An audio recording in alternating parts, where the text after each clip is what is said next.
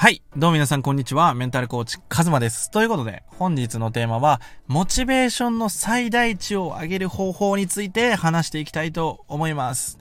で皆さんはね、こんな悩み持ったことないですか？モチベーションがなかなか上がらない。モチベーション上がる動画を見ているのになぜか心がワクワクしてこない。行動しなきゃいけないと分かっているのになかなか行動できない。一瞬行動できたんだけど、継続することができない。気づいたら行動できなくなっちゃってるみたいなね。そんなお悩み多いと思うんですよね。で、僕もまさにモチベーションではめちゃくちゃ悩んでいて、まあこう、僕が男性っていうのもあるんですけど、どこかこう、ファイトモードというか、うわーみたいな。やるぞみたいな、そういう男性性がバチバチに欲しい時ってあるんですよね。ただ、モチベーション上がる動画を見ても、うん、なんか、うん、上がんないとか。まあ、たまに言われるのが、その、なんかモチベーション上がる動画を見るのもちょっとしんどいですみたいな状態ありますよね。で、そんな時に、モチベーション上がる動画だったり、こう、内面の、メンタルの状態を高めていこうっていう発信の方すごく多いと思うんですけど、僕は、あの、本当にみんなが今すぐできる、すごいシンプルなやり方を今回シェアハピしていきたいと思っております。なので今こう、内面がちょっとモチベ上がんなくて、でも、そもそもモチベーションの最大値を上げることができたらいいんですよ。今あなたが上げようとしているのよりも、そもそもモチベーションなんていらないよねっていう世界を作っていこう。そしてモチベーションがもう自然と上がってます。上がってる状態を作っていこうっていう話なんですよ。これはズバリ、ポイントは、をお伝えする前に、まず告知なんですが、下の概要欄にある公式 LINE を登録していただくと、今、僕がどん底、大学へ行かずやりたいこともなく、自信もなかった。そんなどん底時代から1年後、やりたいことを見つけ、やりたいことが仕事に変わった。そんな僕の人生を変えた全貌をお伝えしているウェブセミナーを限定公開しております。いつね、公開停止するかわからないので、まだ追加してない方、そちらを追加していただくと、他にもね、バシバシと限定セミナーだったり、限定コラムだったりを配信していくので、ぜひ追加してみてください。そして、最初に戻るんですが、モチベーションの最大値を上げる方法、それは習慣を変えていくことです。でね、この習慣を変えていくことと聞くとね、うわ、習慣か、みたいな。習慣系の本いっぱい読んだけど、なんかあんまうまくいかなかったんだよな、とか。習慣ってね、なんか地味でちょっと思んないしな、みたいな。もっとなんか、楽に人生変わる方法を教えてくれよ、みたいな風に思うかもしれないんですけど、習慣っていうのは、もっと細かく言うと、生活習慣です。えっ、と、今回僕が話するのは内面的な話ではなくて、本当外的要因です。この外的要因をね、多くの人が意外と見ないんですよね。自分の内面ばかり見てしまうんですけど、そもそもその生活リズム、生活習慣でモチベーション上がるなんて無理だよねっていう方を僕はコーチングを提供していく中でヒアリングして気づくこと結構多いんですよ。で、実際に僕がこの2ヶ月間、まさにチャレンジしてみて、モチベーションが本当に数倍上がったっていう実感があるんですよね。生き生きしているし、もうなんだろう、毎日楽しいし、挑戦することも見つかっているし、こう、ありえないチャンスがたくさんゴロゴロと広がっていったりとか、そんないいエネルギーになっていったんですよね。その習慣を今回お伝えします。で、まず、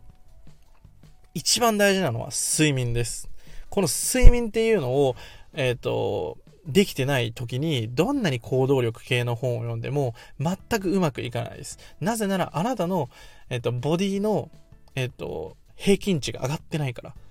うん、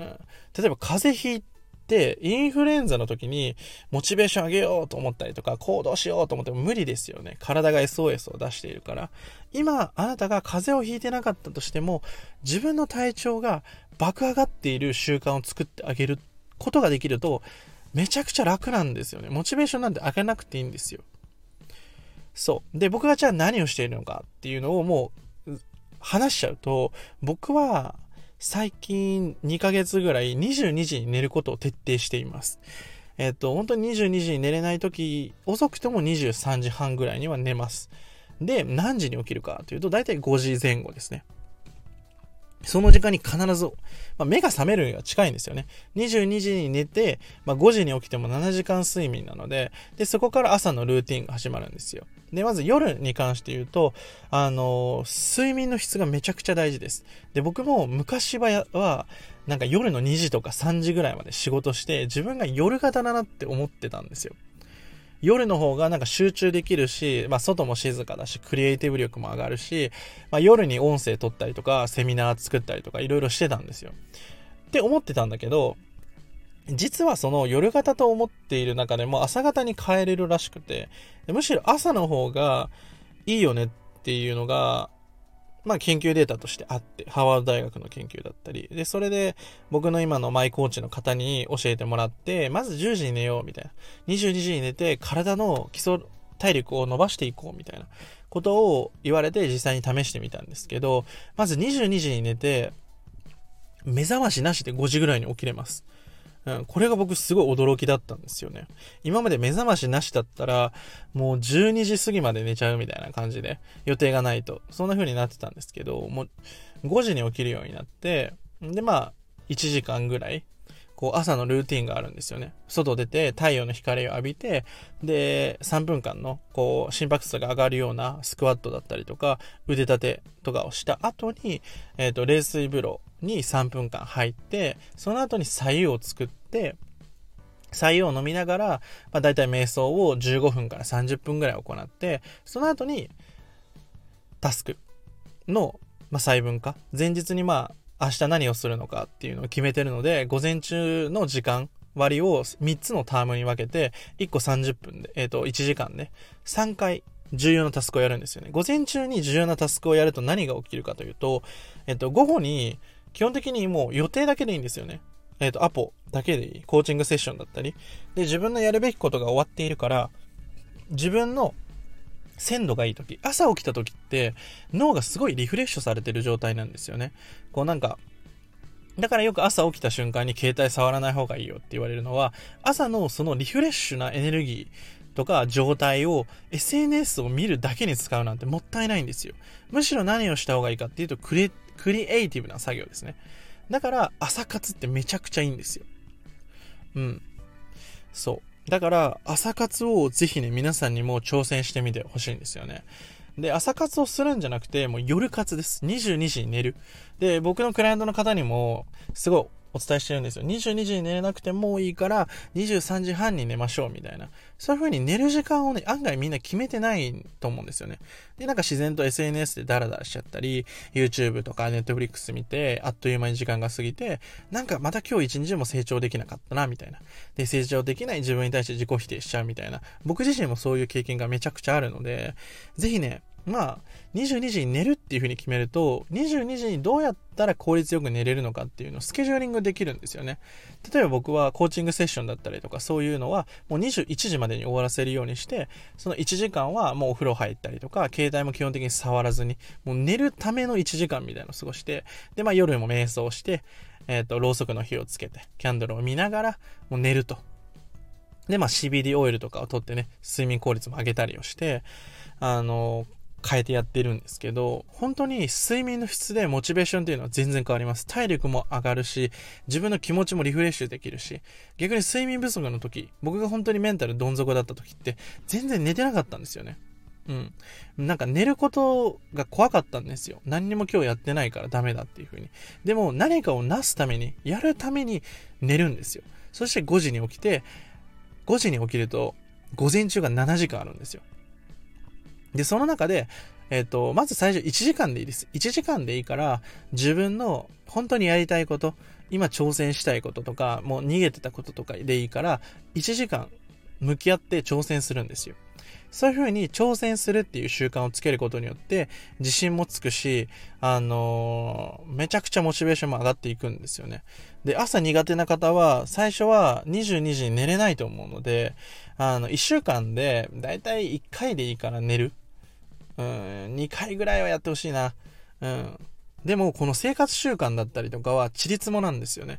今、1日やったって効果ないだろうって思うかもしれないけど、僕は2ヶ月やって思ったんですよ。めちゃくちゃいいと。モチベーションも上がるし、午前中の活動量が上がったから、あのー、なんだろうな。不安がなくなったんですよ。不安とか焦りとか。なんかやらなきゃいけないって考えるのが嫌じゃないですか。ああ、あれやってないな、みたいな。早やんなきゃいけないのにな、みたいな。こうなんか、例えば年金関係とか、なんかこう住民票関係とか、なんかこう、なんだろうな。まあ例えば、仕事とかね。もう午前中にバッてやること、特に副業とかこれから挑戦していきたい人は特に朝の時間がめっちゃ大事です。夜にやろうとすると、やっぱり睡眠って悪くなっちゃうんですよね。22時から2時の間に、あの、僕たちのこのドーパミンとか、そういう部分を回復させてくれる作用があって、で、その間に寝てないと、パフォーマンスが下がっちゃうんですよね。で、例えば、1日寝なかった、オールした後の次の日に、24時間ぐらい寝たとしても体力って治ってないじゃないですか。だいたいこう睡眠不足って3日後ぐらいまで続くので、睡眠っていうのを調子を整えてあげるだけで、あの、本当にメンタルの状態めちゃくちゃ良くなっていきます。でもこれね、一人でやるのちょっと難しいよっていう方は、ぜひ僕の公式 LINE の方で相談してください。あの、生活習慣のリズムをね、整えるコーチングもやってるので、ぜひこれから挑戦していきたいって方は、ぜひね、あの、朝の生活習慣とか、自分の平均値を上げていくってすごい大事です。なんかこう、なんだろうな、根性論とかそういうものじゃなくて、もっとロジカルに科学的根拠があるものを使って、それを前に続けていくんですよね。で、本当に騙されたと思ってやってみるんですよ。僕もコーチに言われた通りやっただけなんで。で、やって自分が体感を得れたら、そこはもう乗り、なんだろうな。もうやりたくて仕方なくなるんで、うん、もう早寝たいみたいな。うん。で、まあ、たまにね、遊ぶ時とか、こう友達と会ったり、何か予定がある時は思い切り楽しめばいいんですよ。このバランスですね。ただ、自分のやっぱ習慣とかルーティーンとかを徹底してやれる人はめちゃくちゃ強いです。このルーティーンっていうのは、最高の自分、最高の1年、今あなたが達成したいことの理想があると思うんですよね。こんな人生にしたいなみたいな。で、その達成したい人生に対して今、そこに向かって挑戦してるか、今日一日過ごせてるかどうかが勝負なんですよね。例えば達成したい目標があるけど、今日一日をずっと繰り返していても、その理想にはたどり着かないのであれば、多分ミスってるというか、変えなきゃいけないんですよ。うん。だけど逆に、ルーティンを組むことによって、毎日同じルーティンを組んでいくんですよ。でも、僕はその朝の1時間のルーティンをちゃんと遂行できた日っていうのは最高の一日になるのが確定してるんですよね。だからもやるんですよね、ルーティンって。自分を最高の状態に持っていくために習慣を作っていくんですよ。習慣が嫌なんじゃなくて、最高の習慣を自分で作っていけばいいんですよ。で、この習慣っていうのも、徐々にね、こう自分の中でカスタマイズをして最高の状態を作っていけばいいので、ぜひね、皆さんも習慣、まず一つでいいです。22時に寝るだったりとかね、ぜひ習慣で挑戦してみてください。本当に僕のね、あの、お伝えしている内容というのは難しいことではないです。実際に僕自身も朝起きるのがめちゃくちゃ苦手で、夜寝るのもすごい苦手でした。最初の1、2週間はね、寝るのめっちゃ苦労したんですけど、実際にね、寝れた日っていうのは最高に体が軽かったです。朝から何もしてないのにモチベーションが高かったし、よし、やるぞみたいな。そんな、すごい軽やかな一日を過ごせたんですよね。で、ぜひ皆さんもそんな一日、こう、モチベーションに頼るんではなくて、ワクワクして、こう、ドキドキするような人生をデザインしていってほしいので、ぜひね、挑戦してみてください。ということで、今回の音声はこれで以上になります。最後までご視聴いただいてありがとうございます。ぜひね、今回の音声を聞いたコメント、そしてチャンネル登録、グッドボタン、お待ちしております。そして、下の概要欄には、僕の公式 LINE で、登録していただくと、本当の自信のつけ方、僕がどん底からどうやって1年間でやりたいことを見つけ独立できたのかっていう秘訣を3つのにまとめて話しているので、まだ視聴されてない方はぜひ視聴してみてください。そして皆さんが最高の自分で最高の人生を歩めることを僕は本当に願っております。ぜひやりたいことをして生きていきましょう。本日、カズマでした。またね。